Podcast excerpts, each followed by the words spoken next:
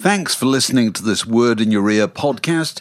If you'd like to get early access to all our productions ad-free, priority booking for our live events, and to take part in our weekly quiz, go to patreon.com slash word in your ear for more details. I'm Sandra, and I'm just the professional your small business was looking for. But you didn't hire me, because you didn't use LinkedIn Jobs. LinkedIn has professionals you can't find anywhere else, including those who aren't actively looking for a new job, but might be open to the perfect role, like me. In a given month, over seventy percent of LinkedIn users don't visit other leading job sites. So if you're not looking on LinkedIn, you'll miss out on great candidates, like Sandra. Start hiring professionals like a professional. Post your free job on linkedin.com slash people today. Millions of people have lost weight with personalized plans from Noom, like Evan, who can't stand salads and still lost fifty pounds. Salads generally for most people are the easy button, right? For me, that wasn't an option. I never really was a salad guy. That's just not who I am. But Noom worked for me. Get your personalized plan today at Noom dot com. Real Noom user compensated to provide their story. In four weeks, the typical Noom user can expect to lose one to two pounds per week. Individual results may vary.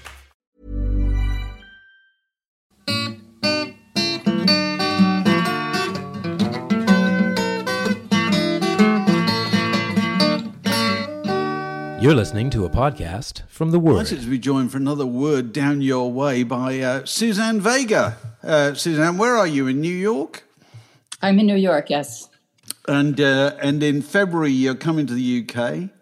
Yeah. Start, uh, starting on Saturday the eleventh, Bexhill, Basingstoke, Ipswich, Northampton, Buxton, Gateshead, Edinburgh, Manchester, York, Cambridge, Bath, Cardiff, Leicester, and uh, culminating, if we can say that, in uh, on in London Festival Hall on, on March the second. So can you remember the first live show you went to as a member of the audience? Yeah, uh, it was very memorable, uh, actually. It uh, was Lou Reed in nineteen seventy-nine. Um I mean, uh, technically, I had gone to one previously, but it was more as a chaperone for my sister who wanted to see Billy Joel at Madison Square Garden. Oh, right. But I don't really count that one. I count the show, uh, the Lou Reed show at uh, Columbia University was my first time actually seeing a show from the audience. So what was your first time performing? Can you remember that? Is that burned in your memory, your first uh, live performance yourself? Yeah, um, very clear. It was with um, Pete Seeger at Carnegie Hall. Um, I was twelve years old. He came to my school, which was a progressive sort of hippie school. He uh, wanted to do a benefit for several schools, and he was looking for children to sit at his feet and sing sort of atmospherically. Um, so I was determined, and I got right up into his face and sang Guantanamera, and I was one of the p- children chosen. I mean, actually, all the children were cho- chosen to sit at his feet, but that was my first time actually performing. So Carnegie Hall was the first time you performed? Because yes. the, the old joke is, how do I get to Carnegie Hall, isn't it? Practice, practice, practice, whereas you did it the other way around. Yeah, I, I did it the other way around. I was chosen, I went, that was the beginning for me. Right. So when you when you sort of perform in your own right, um, you know, did you think straight away, I, I, I take to this, I like being on stage in front of people? Um, I had mixed feelings because uh, I I loved the stage. And I loved the stage from the moment I saw a stage, which was, I think I was about four years old. And I thought, oh, I, I like that floor with the light on it, you know. Um, but it took a while to overcome inhibitions and being shy. Uh, I, I, I was actually studying dance at the High School of Performing Arts. Um, and I loved that. I loved moving on stage, uh, sort of non-verbally. Um, but once I started writing songs, then I had to teach myself how to sing in front of an audience and how to tell stories, how to engage an audience. Right, yeah. So what did you learn about how to engage an audience? Because it's, it's a thing that a lot of musicians never entirely conquer, isn't it? You know, that business of just how to speak to people in between songs. That's always come quite naturally to you. It has not. uh, it just looks that way. Um, so yeah, I, uh, a show that I had done, and this is an interesting story. I, uh, when I was sixteen years old, I did a show, uh, in a jazz club in New York City with the famous bass player, Richard Davis. Richard Davis played on, you know, with, uh, with, um, Uh, yeah, the guy who did uh, Astral Weeks. Yeah, uh, Van Morrison. Yeah, because Van Morrison, was he yeah. the Modern Jazz Quartet? I, I don't know Richard Davis's I, complete right. history, but he was doing a show and he allowed me to come up and sing yeah. in between his sets at the Tin Palace, which was this jazz club. And I had only had about five or six songs at that point. Um, and he uh, gave me some pointers. And he said, one of the things he said was, you should learn to, he said, your songwriting is really excellent. You have really good form. He said, A, you should learn to read music, which I never did. And B, you need to learn to talk to an audience because people like to be spoken to. Um, so I had that in my mind already. Uh, but it took me years of performing at Folk City to really get the gist of what to say, how to talk, what stories to tell, what stories not to tell. Um, you know, this is a trial and error for, for years. It's part of the folk tradition, really, to tell stories. I suppose it is. I suppose. But it, he's quite right. You know, people just like to be spoken to, don't they? It's kind of, it's a natural human thing, isn't it? You've turned up in the audience, you'd like to be recognised.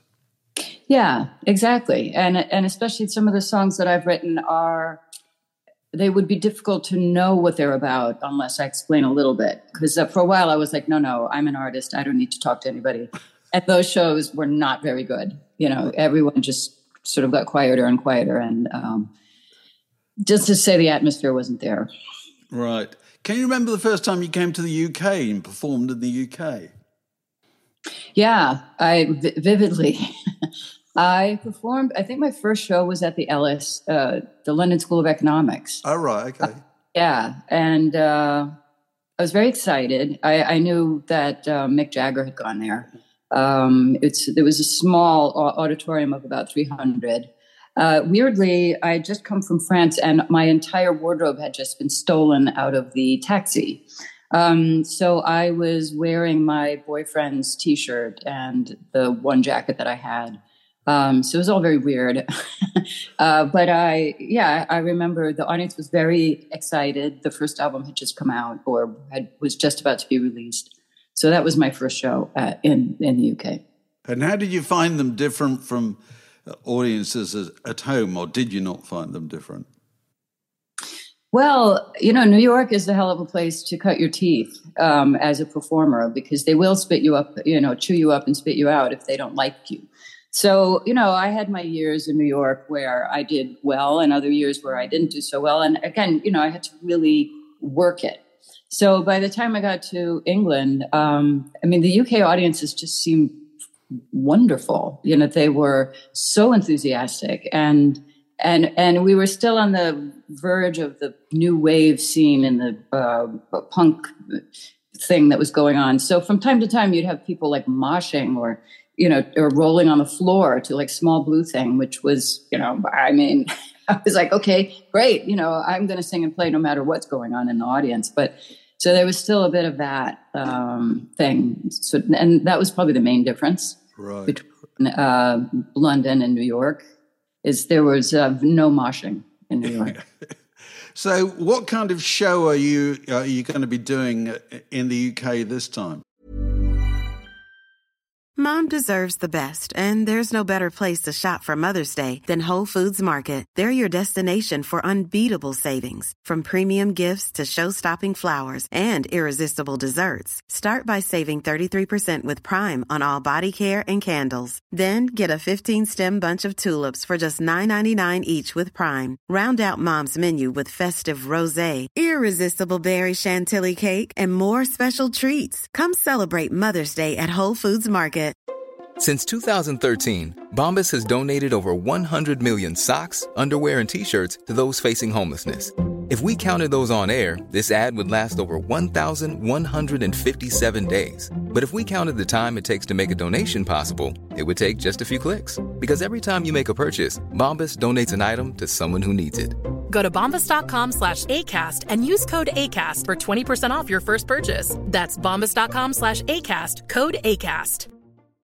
Millions of people have lost weight with personalized plans from Noom, like Evan, who can't stand salads and still lost fifty pounds.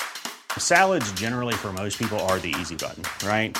For me, that wasn't an option. I never really was a salad guy. That's just not who I am. But Noom worked for me.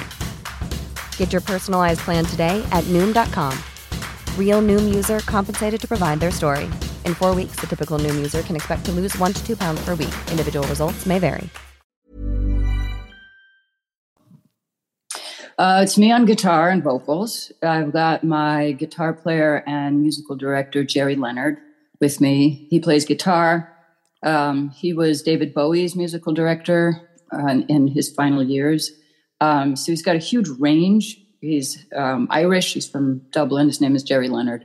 And so he does a lot of production. So we do very folky songs like Gypsy, but we can also do other more, more produced sounds as well. Um, I do old songs. I do new songs. I do um, the songs everybody knows, like Luca and Tom's Diner. Um, and then I try and also do songs from, you know, the deeper cuts from from from various albums. So it's a nice arc of of music. Uh, how do you, how do you, how do you feel? You talk about your better known songs. How do you feel about those? I mean, you know. The, I was listening to the James Taylor song where he sings about people who pay good money to hear Fire and Rain again and again and again. Well, uh, yeah, I've got no complaints. I mean, I will sing Luca until I die, and I'll sing Tom's Diner uh, as well. I mean, for, for different reasons. Luca is a very deep song that has a lot of meaning to a lot of people. Um, and it has meaning to older people, but also younger people who have just discovered it and know what it's about. It's a song about child abuse, uh, which unfortunately um, has not gone away. Um, so I, it's a song with a lot of meaning to me, and I sing it very sincerely each time. Um, and then Tom's Diner has turned from this kind of quiet song about alienation at breakfast to being this wild dance party thing, where people, some people dance, some people sing along. Um, everybody has memories of what the nineties and what they were doing in the nineties when it was a big hit. So I, I love it, and I still do it very happily. So how do you prepare for a for a, a tour like this? Do you do you go into a rehearsal space or anything like that, or do you just turn up and do it? How, how does it work? No, Jerry, uh, you know, Jerry books a rehearsal space, and he kind of, uh, you know, corrals me into it um, and says, no, no, we're going to do this now. Um, so right. So he's great. And he makes sure there's snacks and there's cups of tea so that, you know, we're all ha- happy to be there and, and do it. But I, I don't just show up anymore. I, I rehearse um, at least one or two days and uh, and we stay in shape. I mean, I just did four shows at the City Winery over the holidays. Uh, the show is called Home for the Holidays, and so we just did four nights there. It did really well, and so um, it'll be a bit like that, uh, maybe with a tweak here or there.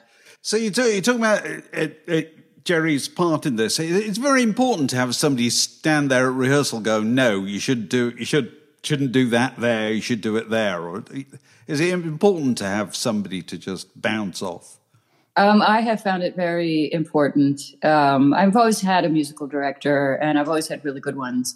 Um, Jerry's pretty terrific because he, he we know each other very well, so he knows what techniques work with me and what, what just don't.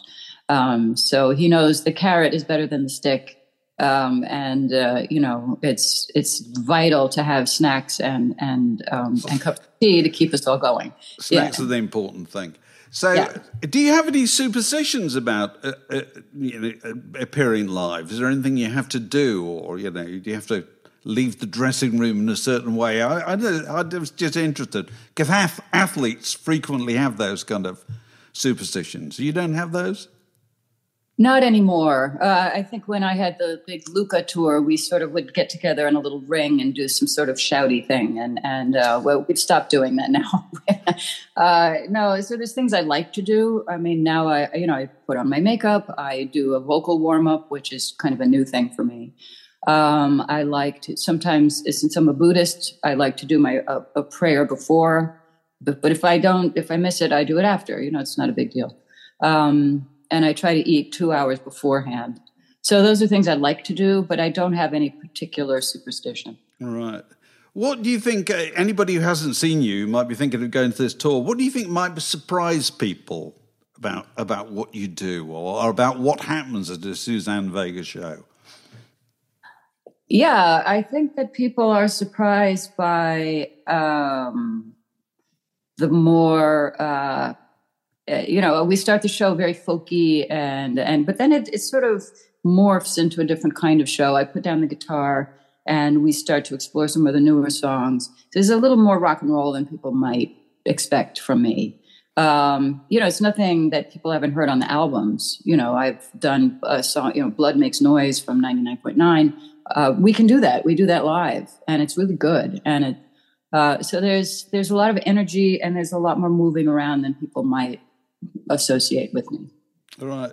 So finally, can you you you said Lou Reed was the first show you ever went to. What was the best one you ever went to? I've been to some some really great ones. I mean, the one that springs to my mind is uh, I don't know if you do you know Stan Ridgway. Oh, you're uh, right. Yes, I yeah. He had a band called Wall of Voodoo, and um, I, I saw him at the Bottom Line, and it was great. It was so great. Uh, he was so funny and so inventive, and he used when he had a song called "Calling Out to Carol," and he used the microphone as a kind of telephone, uh, and he just was totally free and uninhibited. And I really was, uh, I, I was knocked out flat, and that was, you know, it was about thirty years ago. Um, uh, Peter Gabriel, I think, has done some great shows. I've seen him do some great ones too. Oh, well, look, uh, well, thanks very much for talking to us. And so Susan, Suzanne Vega in the U K tour starts on uh, Saturday, the eleventh of February at Bexhill, and then goes through to March the second at the Festival Hall. And, you know, what can we say but good luck with the tour? Thank you so very much. I Thank appreciate you. it. This podcast was brought to you by The Word.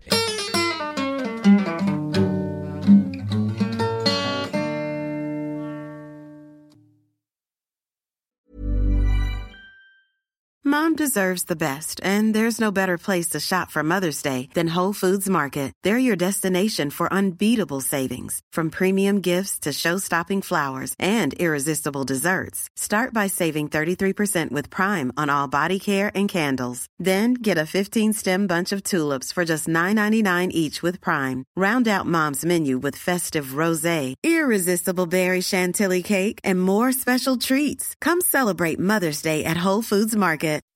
When you make decisions for your company, you look for the no-brainers. If you have a lot of mailing to do, Stamps dot com is the ultimate no-brainer. Use the Stamps dot com mobile app to mail everything you need to keep your business running with up to eighty-nine percent off U S P S and U P S. Make the same no-brainer decision as over one million other businesses with Stamps dot com. Use code PROGRAM for a special offer. That's Stamps dot com, code PROGRAM.